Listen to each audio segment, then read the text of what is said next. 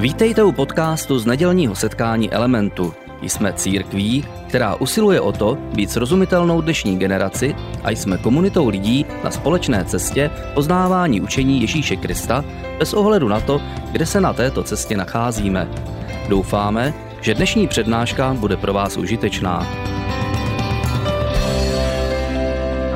Musela Ježíše trknout do očí. E, když jsme o tom mluvili minulý týden, když byl Ježíš pokoušen ďáblem, tak ďábel ho vynesl na vrcholek chrámu a, a chtěl ho z toho vrcholku chrámu strčit. Říká mu, hele, skoč dolů, skoč dolů, protože jestli jsi boží syn, a, tak a, přece je napsáno a, v Bibli, že když skočíš dolů, tak se ti nic nemůže stát, protože anděle tě zastaví a ponesou tě na rukou, snesou tě, zastaví tě, ochrání tě, pomůžou ti a, a dokážeš jim, že jsi skutečně Bůh, že jsi skutečně boží syn.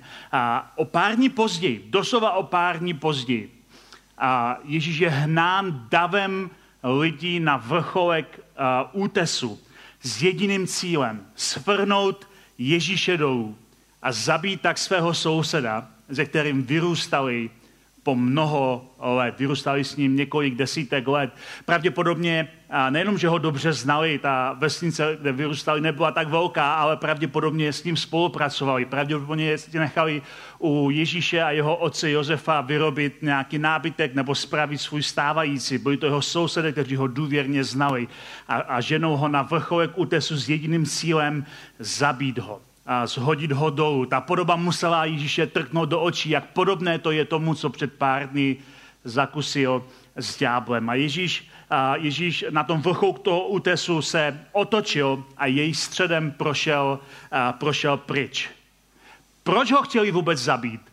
A jak to, že Ježíš jejich středem prošel pryč a oni ho nakonec ho nemohli dotknout? To je velice zajímavé a dramatické vyústění třetího pokušení, o kterém dneska budeme mluvit, které přímo navazuje na pokušení ďáblem, které Ježíš zakoušel v tom, té části, o které jsme mluvili minulý týden. A my jsme si minulý týden řekli, že ďábel neuspěl, že, že zkrátka nevyhrál, že, že Ježíš, ho, Ježíš vítězil nad tím pokušením, které mu ďábel nabídnul nebo kterým ho pokoušel. A také jsme si říkali, že pokušení nikdy, ani v našem životě, ani v životě Ježíše Pokušení nikdy není jednorázová událost, která se nám stane, my nad tím vyhrajeme a pak už se to nikdy neopakuje. Eh, kež by to tak bylo, ale eh, všichni víme, všichni moc dobře známe, že když zvítězíme nad nějakým pokušením, možná je to lehčí zvítězit nad ním příště, ale neznamená to, že to pokušení nepřijde. Protože pokušení se vracejí stále znovu a znovu. Je to válka a každá, každá ta bitva, kterou bojujeme, je jenom jedna bitva v dlouhé válce.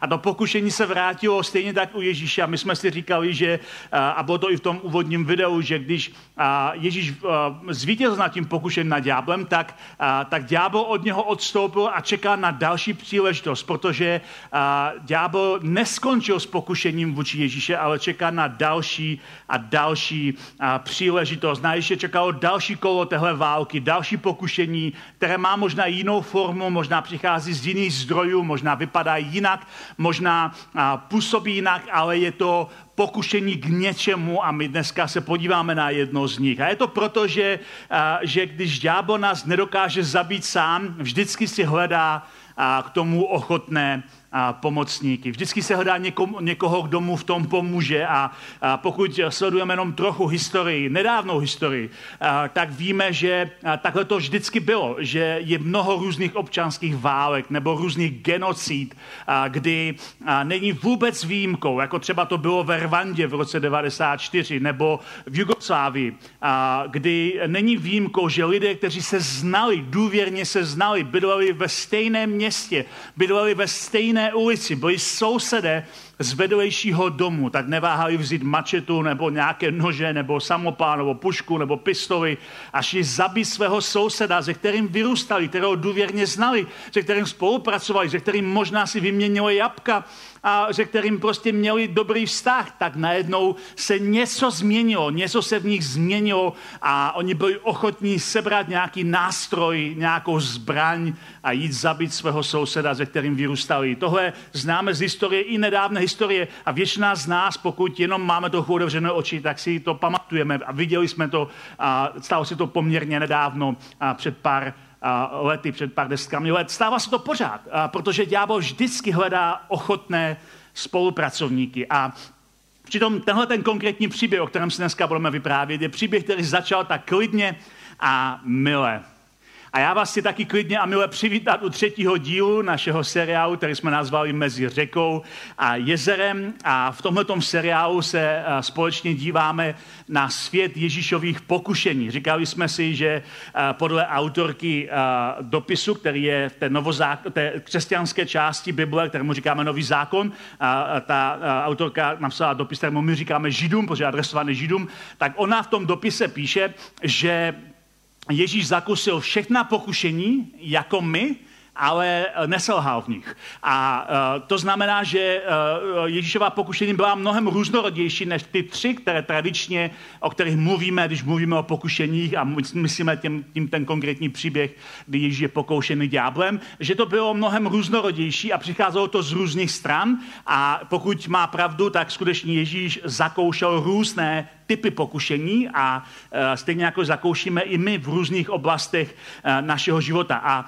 naším cílem téhle série je ukázat, že pokušení není jednorázová událost, ale že je to prostě e, nějaká opakující se věc a že to není špatně, protože my někdy si říkáme, jo, Ježíš to zvládnu a jednou provždy se s ním vypořádal a byl už tam vždycky v pohodě a my pořád bojujeme s nějakým pokušením, které se nám vrací periodicky znovu a znovu a máme z toho bojový pocit, že zkrátka nejsme, nejsme moc dobří a že, že že, jsme opravdu, opravdu na tom velice špatně. Možná je to naše chyba, že se nám vrací pokušení, možná ano, možná ne, ale ta pointa je, že pokušení, přirozenost pokušení, že se neustále vracejí a, a že je to něco, kdy naopak od Ježíše se můžeme naučit, že můžeme vyhrát nad pokušením, i když má různé formy a přichází z různých zdrojů. Takže to je cílem naší série a, a v té sérii se díváme spolu na pět konkrétních momentů nebo pět konkrétních událostí, které se staly mezi Ježíšovým křtem v řece Jordán a mezi povoláním apoštolů u Genezareckého jezera. To bylo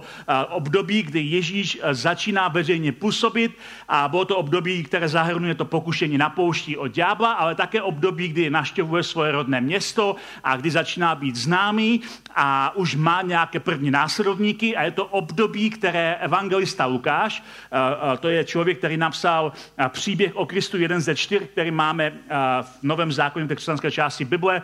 A Lukáš je považovaný dneska za jednou z nejlepších starověkých historiků, napsal dvě knihy, které jsou v Bibli, Lukáš, Lukášovo evangelium a knihu skutku, to je ve skutečnosti jedna kniha, která je rozdělená do dvou částí.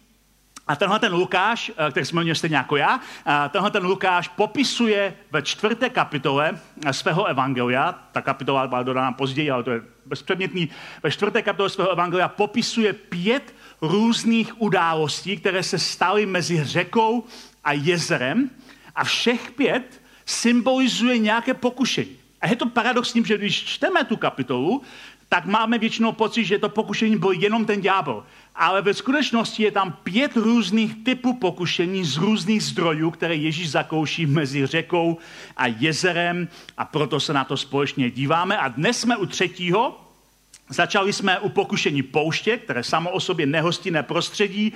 Pak jsme mluvili o pokušení uh, ďáblem a dneska stáváme ke třetímu pokušení, které Ježíš zakusil ve svém, uh, ve svém městečku, kde vyrostl. Není to jeho rodné městečko, protože narodil v Betlémě, ale je to město, kde bydleli jeho rodiče, odkud cestovali do Betléma, kde se pak zase vrátili, kdy Ježíš vyrostl. Bylo to jeho město, bylo to, byla to jeho ves, a byli to jeho lidi, byl to jeho kmen, všichni tam dobře znal, všichni dobře znali jej a v tomhletom městě se odehrává třetí pokušení, kterému Ježíš čelí. A než se podíváme podrobně, co to všechno znamená, pojďme si přečíst tu pasáž a pak se k tomu znovu vrátíme. Takže uh, Ježíš, se, uh, Ježíš uh, když, když přichází do toho městečka, tak napsáno, že se vrátil moci ducha do Galileje a zpráva o něm se roznesla po celém okolí.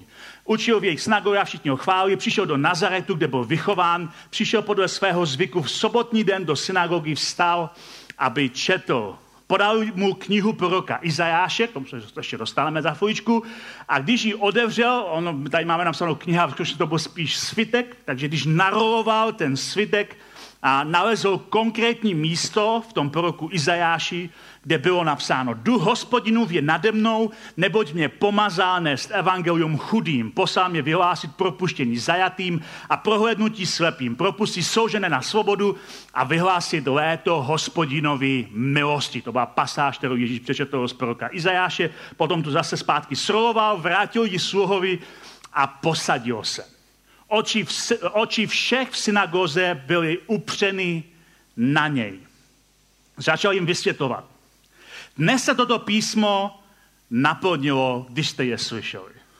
Všichni mu přikyvovali a divili se slovům o milosti, jež plynula z úst. Tomu se dostáváme taky, co to přesně znamená, proč to byly pro ně slova milosti. A říkali také, co pak to není Josefův syn, tady vidíte, že ho všichni dobře znají. Co pak to není Josefův syn? To je náš soused, co pak to není Josefův syn? Na to jim odpověděl. Asi mi povíte dorčení. Lékaři uzdrav se sám. Co jsme slyšeli, že se stalo v Kafarnaum, udělej i tady, kde jsi doma. Potom dodal. Amen, amen, pravím vám, že žádný prorok není vítaný, není vážený u sebe doma.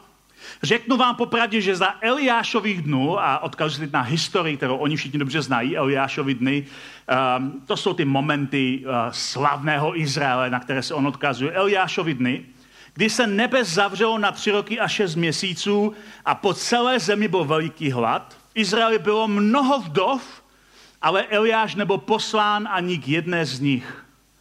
Jen k vdově do sidonské Sarepty, vdově, která ani nebyla židovka, vdově, která byla pohanka v sidonské Sarepte mezi lidmi, kteří jsou cizí.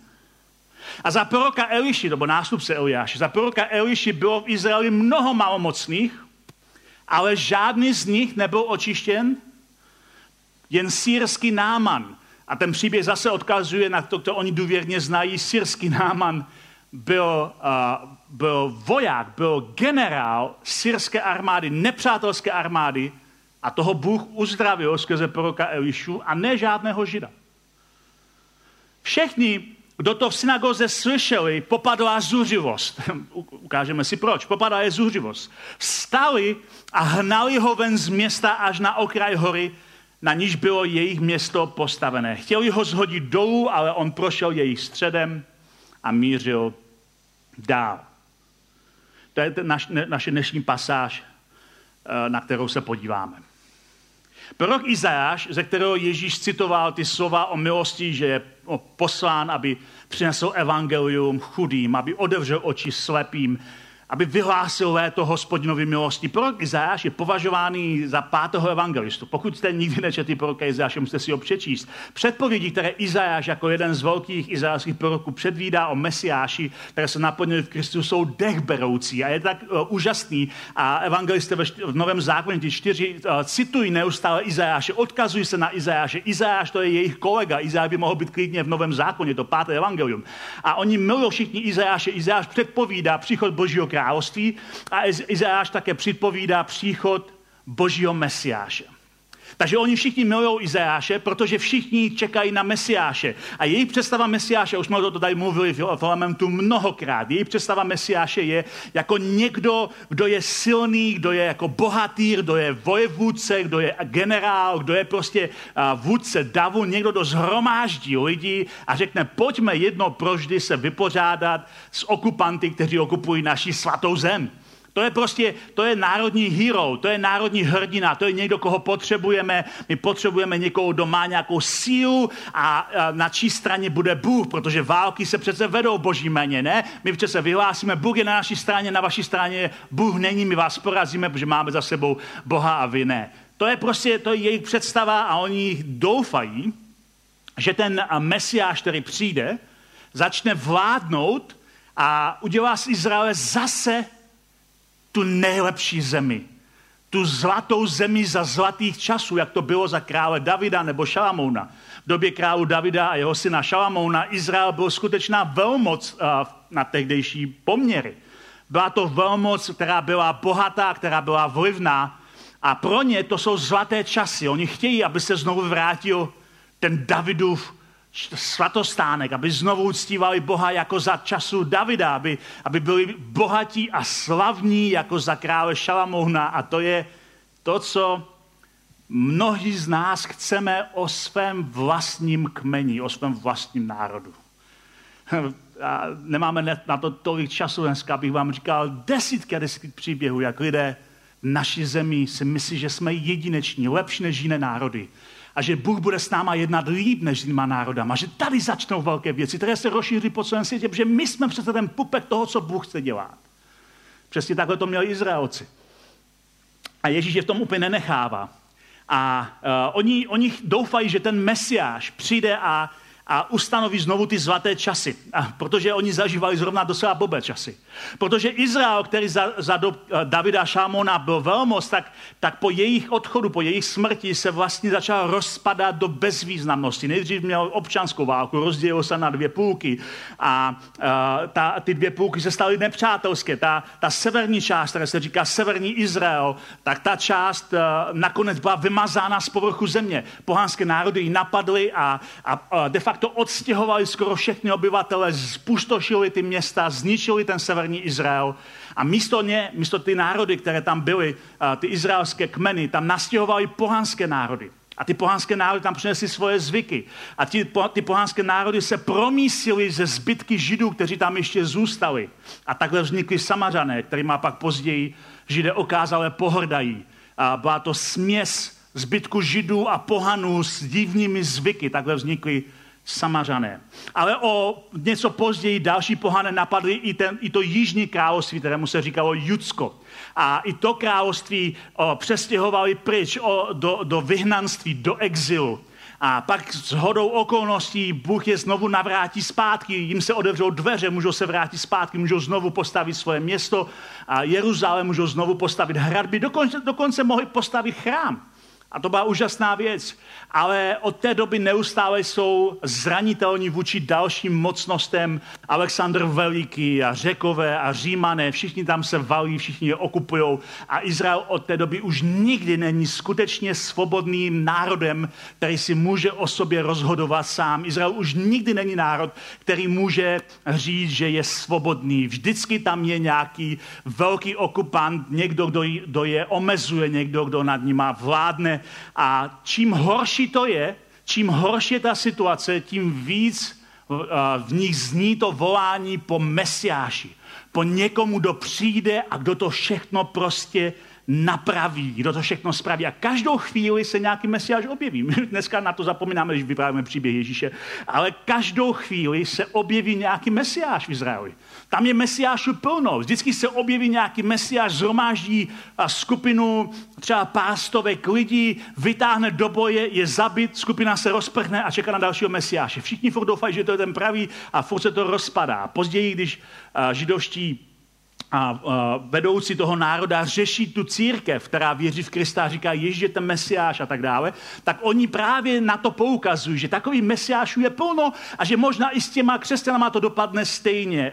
Jenom abyste věděli, o čem mluvím, je to popsáno v té druhé Lukášově knize, která jsme měli skutky, tam popisuje Lukáš situaci, že tehdy stál ve velradě jeden farizeus, který se jmenoval Gamaliel, učitel zákona, ctěný všim lidem nechal ty muže na chvíli vyvést ven, tím se myslí uh, apoštoli, a potom jim řekl, Izraelité, rozmyslete si, co s těmi lidmi chcete udělat. Před nedávném povstal Teudas, kdo z nás dneska ví o nějakém Teudasovi, prohlášoval se za někoho velikého, což je jenom jiné název, prohlašoval se za Mesiáše a připojil se k němu 400 mužů. Když byl zabit, všichni jeho přivrženci se rozutekli a nic z toho nebylo. Po něm povstal Juda Galilejský během sčítání lidu a strnul za sebou spoustu lidí, ale i jeho přivrženci se rozutekli, jakmile zahynul. Proto vám říkám, nechte ty lidi být a propuste je, jestli je tento úmysl a toto dílo z lidí, nic z toho nebude. Rozpadne se to jako všechna jiná mesiánská hnutí. Rozpadne se to, protože když zabijete šéfa hnutí, vždycky se to rozpadne. Nechte tyto lidi být. Je-li to však z Boha, nic proti tomu nezmůžete, nechcete snad bojovat proti Bohu. Takže jenom příklad, abyste viděli, že takovýhle mesiáš tam postávalo pořád. Pořád postávali nějací, nějací vojevůdci, kteří to chtěli napravit. A to očekávání Mesiáše bylo skutečnou a důležitou činností. Všichni doufají, že uvidí a zažijou Mesiáše. A takže Ježíš, když přichází do té své synagogy, kde vyrůstá a oni mu dají ten svitek, eh, ten svazek toho Izajáše, on tam nalistuje prohlášení, které Izajáš píše, že o sobě Mesiáš řekne. Prohlášení, něco jako politické prohlášení. Já jsem přišel proto, abych vyhlásil dobrou zprávu chudým. Já jsem přišel proto, abych vysvobodil zajaté. Já jsem přišel proto, abych otevřel oči slepým. Já jsem přišel proto, abych vyhlásil léto milosti. Já jsem přišel proto, abyste věděli, že já jsem poslaný Bohem, abych udělal nějakou změnu. To není nic jiného, než politické prohlášení, ve kterém Ježíš se hlásí a přihlašuje k tomu, že on je mesiáš. A všichni to chápou. Všichni moc dobře rozumí, co Ježíš právě teď udělal. Proto tam uh, Lukáš říká, že všichni na něho koukají a diví se slovo milosti. Říkají, ah, fakt je to tady. Máme Mesiáše, je tady mezi námi, úplně v ní roste to nadšení. Někteří mají husy, někteří mají husinu, některým stojí uh, chlupy na zádech, toho, co, co zrovna potřebují, každý to prožívá jinak, ale cítí, že je to tady, je to tady, Mesiáš je tady. A proto je napsáno, že uh, tím, že se Ježíš přihlásil mezi aspiranty na Mesiáše, všichni mu přikyvovali a všichni se divili slovu milosti, která plynula z jeho úst. Je to tady, Bůh na nás uh, nezapomněl, máme Mesiáše, ten nás vysvobodí, ten nás zachrání. Ale někteří taky pochybují. A takže někteří říkají, ale počkej, není to jako syn Josefu, neměl by Mesiáš trošku, trošku, uh, trošku uh, uh, neměl by mít lepší původ, neměl by vyrůst v lepších podmínkách, jako, ale to je, jako Ježíš je fajn, jo, známe ho 30 let, je to fajn kluk, ale, ale jako čím je zvláštní, jo, jako koho přepral, kdy vedl nějakou partu do boje, jako, uh, je to jenom syn Josefův. Jo? Takže, takže tohle všechno se tam děje a teď je Ježíš na křižovatce pokušení, o kterém dneska mluvíme. A to pokušení je pokušení popularity. Protože teď Ježíš stojí na křižovatce, na které se může rozhodnout, kterým směrem se vydá. Jestli se rozhodne budovat svůj kult osobnosti, anebo naopak, jestli se rozhodne stát zásadově v tom, co je správné. Ježíš se mohl a podle všech předpokladů měl v této chvíli rozhodnout začít budovat svůj kult. A kdyby řekl, ano, já skutečně jsem, i když jsem syn Josefův, tak Bůh mě povolal a pojďte za mnou všichni, mohl začít budovat svůj kult. Mezi lidma se už povídalo o Ježíši, že dělá nějaké zázraky, že něco prostě vážního udělal a teď se k tomu ještě přidalo to Izajášovo očekávání Mesiáše, to je ten moment, takže očekávání je hrozně vysoko, karty jsou rozdány a stačí udělat krok správným směrem a Ježíš může začít nové hnutí jen tak. Může začít celé mesiánské hnutí, jako ten Teudeus, nebo jako ten Juda Galilejský, o kterém jsme četli před chvíličkou. Může začít nové hnutí, může zhromáždit stovky odhodlaných mužů, zelotů, lidí připravených zemřít za to, aby osvobodili svůj národ. Stačí udělat jeden krok správným směrem. Jenže u popularity, u pokušení popularity je vždycky nějaké malé jenže. Můžeme udělat a můžeme získat hodně, ale musíme udělat vstřícný krok musíme udělat střetníko, který trochu kompromituje naše vnitřní, a, naš, náš charakter, naše povolání. Musíme udělat něco, kdy mlčíme, když máme něco říct a naopak řekneme něco, když máme mlčet. V okamžiku, kdy eh, chceme budovat popularitu, tak můžeme, a politici to velice dobře ovládají, a to pokud sledujete politiku, tak moc dobře vidíte, musíme zautočit na pudy nebo na strachy lidí. Všimněte si, co politici ovládají v dnešní době zvlášť, ale bylo to takhle vždycky v historii. Když prohrávají, když se jim zdá, že jejich popularita upadá, jakou kartu většinou politik vytáhne jako své trumpové eso? Nacionalismus. Vytáhne trumfovou kartu, my jsme proti cizákům. My tu nechceme imigranty. My tu nechceme nikoho, kdo není jako jsme my. My nechceme nikoho, kdo má jinou barvu kůže. My nechceme nikoho, kdo má jiné náboženství. My jsme my a my jsme skvělí a ti ostatní nám to zničí. Strach. Nacionalismus a strach. Dvě velké karty v rukou každého politika. A v tomhle okamžiku stačí, aby Ježíš vytáhnul jednu tuhle kartu. Kartu nacionalismu a řekne, já jsem mesiáš Židu. Já jsem spasitel Židu. Pojďte za mnou všichni, protože já jsem spasitel všech Židů. Stačí vytáhnout jednu kartu a Ježíš začne velké hnutí lusknutím prstu. A to, v čem ho, eh, v čem ho pokouší ďábel jenom o pár dní předtím, dám ti celý svět. Ježíš může začít, že bude mít okamžitě celý Izrael. Stačí udělat jeden malý krok k popularitě. Popularita se pěstuje více opatrnosti než radikální smělosti. Místo, aby eh, Ježíš udělal radikální prohlášení, které, se, které je proti zneužívání nacionalismu a tak dále, tak může být opatrný a říct, my jsme skvělý národ, my potřebujeme držet pohromadě. Ale Ježíš odmítá pokušení popularity a místo toho se rozhoduje pro cestu výzvy. Rozhoduje se, že, že uh, místo toho jim ukáže, eh, jaký ten mesiáš, který, kterého on reprezentuje, doopravdy je. On totiž nechce být milován a následován skrze lež. Protože to je přesně to pokušení, ve kterém my selháváme. My jsme v pokušení popularity a uděláme jednu malou lež, kde se postavíme do lepšího světa, než jsme, kde trošku víc očerníme svoje oponenty a hned vypadáme líp. A jsme milováni ne proto, kým doopravdy jsme, ale kvůli lži, kterou jsme řekli. A Ježíš nechce být milován kvůli tomu, že řekne lži. Ďábel je otec lži, Ježíš je světlo a je pravda a je život.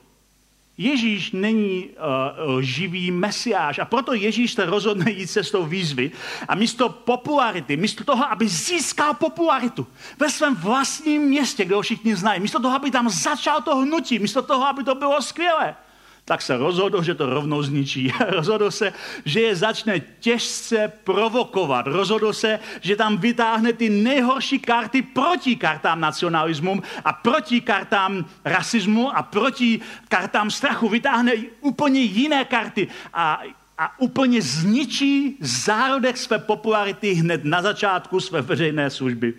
A je to paradoxní, protože celou dobu jeho a, třech let veřejného působení budou lidi, kteří ho budou bezmezně milovat, a budou lidi, kteří ho budou bezměně nenávidět. Budou lidi, kteří ho chtějí zabít na každém bodě jeho cesty. A budou lidi, kteří ho milují a budou říkat, že jsou ochotní za něj umřít na každém bodě cesty. Stane se polarizující osobností, protože odmítne žít ve lži a budovat si kult osobností, aby ho všichni měli rádi. Protože tohle je to, co dělají politici. Chtějí, aby je všichni měli rádi. Nebo aspoň, aby se jich všichni báli. A Ježíš neudělá ani jedno z toho. A takže Ježíš vlastně říká, hleďte se, mluvíte o mě hezky, a, ale já nezapadám do vaší představy Mesiáše. Já vám teda řeknu, jaké bude moje království, jaké bude to moje mesiánství. A začne vytahovat příběhy, které nejsou pro ně příznivé příběhy. Vytáhne ten příběh Eliáše, kdy prostě je spousta chudých vdov, které nemají co jíst, protože je velký hladomor a Bůh posílá Eliáše, velkého židovského proroka,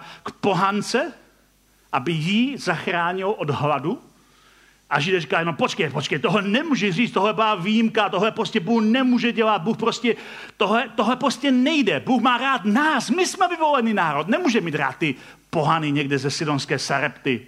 Říká, no, no, no, to není všechno. A co Eliáš, Eliáš, tenkrát byl strašně moc malomocný v Izraeli. Koho Bůh uzdravil? Uzdravil nějakého žida? Vůbec ne, uzdravil generála nepřátelské armády.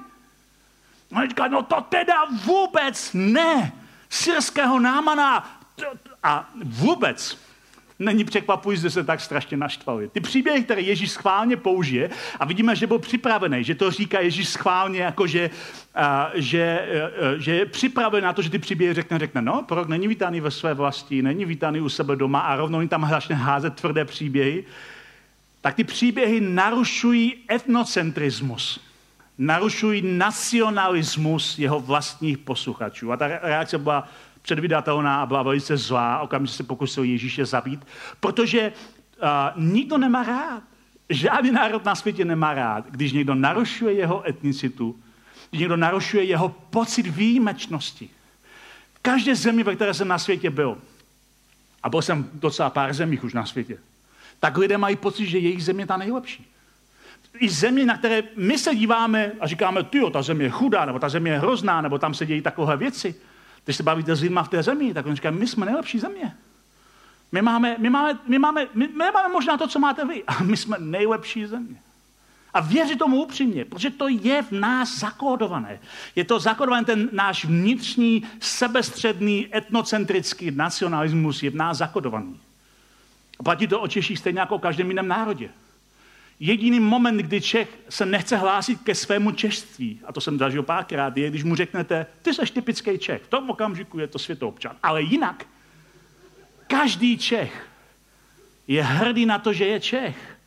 A každý jiný národ je hrdý na to, že je jiný národ, protože je to součástí naší identity. A je to něco, na co Ježíš přímo zautočí a, a pak, když budete číst Evangelia, všimnete, že Ježíš to dělá vícekrát, že Ježíš tuhle kartu vícekrát používá. Říká, že třeba v Evangelii předvídá, že v jeho království budou stolovat národy z východu i západu, aby stolovali s Abrahamem, zatímco synové království, a tím mluví o židech, budou vyvrženi ven. Takže on opakuje tu stejnou myšlenku, že Bůh má rád pohany, stejně jako židy a možná dokonce i víc. A to je pro ně naprosto nepřijatelné. A samozřejmě my bychom neřekli, že je má rád víc, ale oni potřebovali slyšet, že nejsou tak výjimeční, jak si myslí. Že boží láska k pohanům není plán B, protože Izrael neměl rád Ježíše. Ale že Bůh vždycky od počátku miloval všechny lidi, všechny národy. Že Bůh od počátku miloval každého člověka. Že žádný člověk mu není cizí a proto víra v Ježíše přemáhá naši přirozenou etnicitu.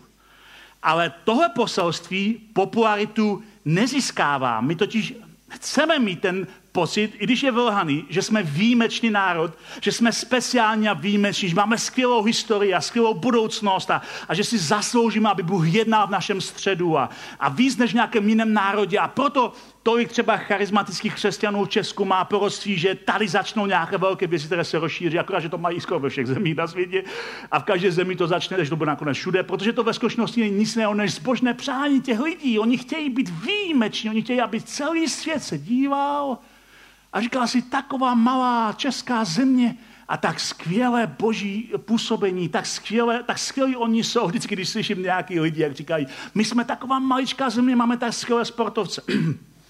My nejsme zas tak malá země, přátelé. My jsme středně velká země, když už tak. My nejsme malá země. Máme 10,5 milionů lidí, to není malá země. Ale my chceme budovat ten obraz jako bezvýznamná malá země, která ovládne svět, protože jsme skvělí. A takhle přesně to měli židé. A tohle všechno jim Ježíš zhodil ze stolu. Říká, moje království, moje království. Takové není. Protože jakmile začneš hrát s kartou nacionalismu, je to jenom krok k tomu, aby si vytáhnul třetí kartu. A to je karta rasismu. Že ty jsi lepší než jiná rasa. Že ty jsi lepší než jiné národy. Že ty jsi lepší než jiné etnika. Že ty jsi prostě lepší. Že ty jsi speciálnější. A kdykoliv vytáhneš kartu rasismu, tak to skončí segregací, apartheidem, genocidou, vyvražďováním. Vždycky to tak skončí, protože rasismus je přímo z pekla. Rasismus jako víra, když jsme použili slovníkový, uh, uh, slovníku, slovníkový ve slovníku definici, je to víra, že rasa je určujícím prvkem lidského chování. A pokud my jsme rasisti a říkáme, no, ten člověk se chová, protože je z nějaké země, nebo protože nějak vypadá, nebo protože je, má nějakou barvu kůže, tak jsme rasisti. A tenhle ten pocit buduje pocit nadřazenosti, kde středem všeho je pícha a Bůh nenávidí rasismus. A Ježíš to říká jednoznačně v tom svém politickém prohlášení. A jednoznačně to je poselství, které pak později zhrnuje apoštol Pavel, když píše v listu do církve, kde byl židé i pohané a říká jim úplně jednoznačně, nejde už o to, kdo je žid nebo řek, kdo je pohan nebo uh, uh, kdo je otrok nebo svobodný, kdo je muž nebo žena, což byly Ježí, Pavel to schválně vyjmenovává, že to byly tři věci, za které se židovští muži modlili a říkali, bože, já ti tak děkuju, že jsi mi neučinil pohanem a, a, ani otrokem, ani ženou. Amen. A, a, a Pavel říká, A proto v Kristu už není vůbec rozdíl, jestli jsi pohan, nebo jestli jsi žid, muž nebo žena, jestli jsi otrok nebo svobodný. V Kristu jsme všichni jedno. A jestli s tím máš problém, není pro tebe místo v Kristu. Jestli, jestli si myslíš, že jsi výjimečný, protože jsi muž nebo žena, jestli si myslíš, že jsi výjimečný, protože jsi tenhle národ nebo tenhle národ, jestli si myslíš, že jsi výjimečný, protože jsi bohatý oproti někomu, kdo je chudý, tak pro tebe není místo v Kristu.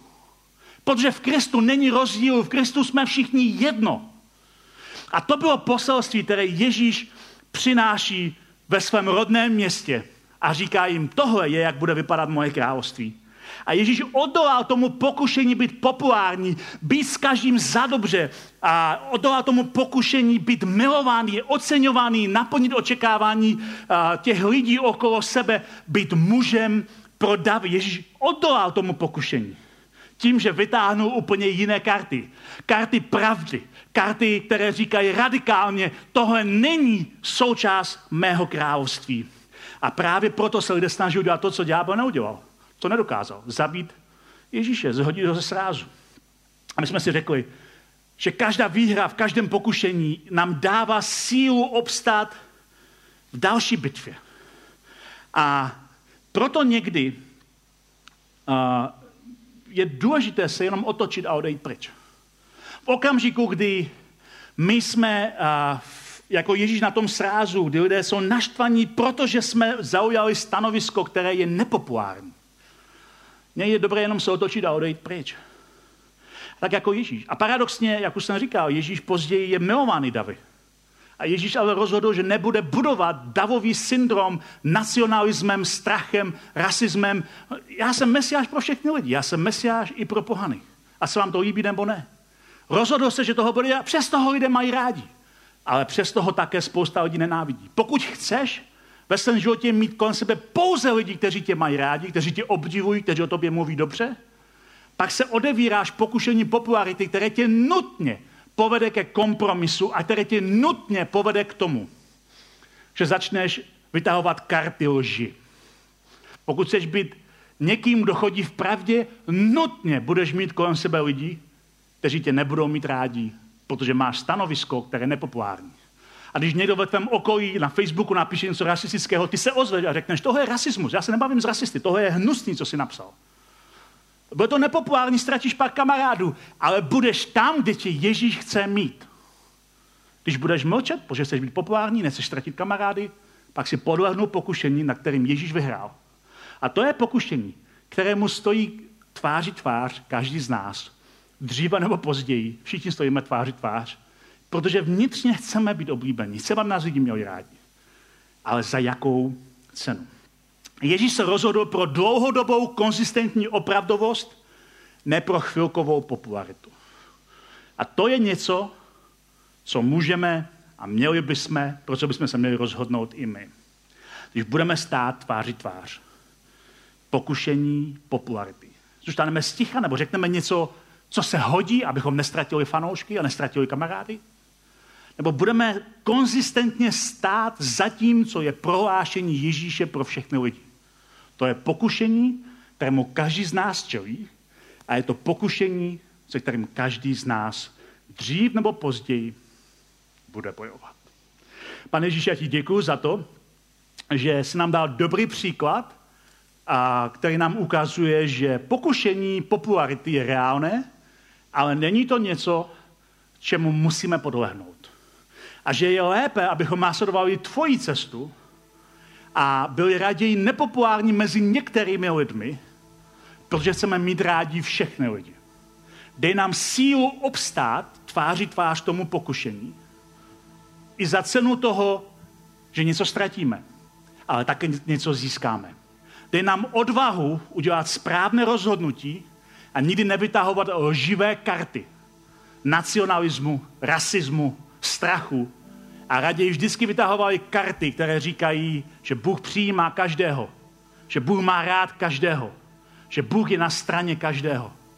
I když to je někdo, kdo se od nás liší, kdo nám třeba není příjemný, nebo kdo je nám velmi vzdálený. Já tě prosím o to, abys nám dal sílu a moudrost, jak se v takových pokušeních zachovat. Amen.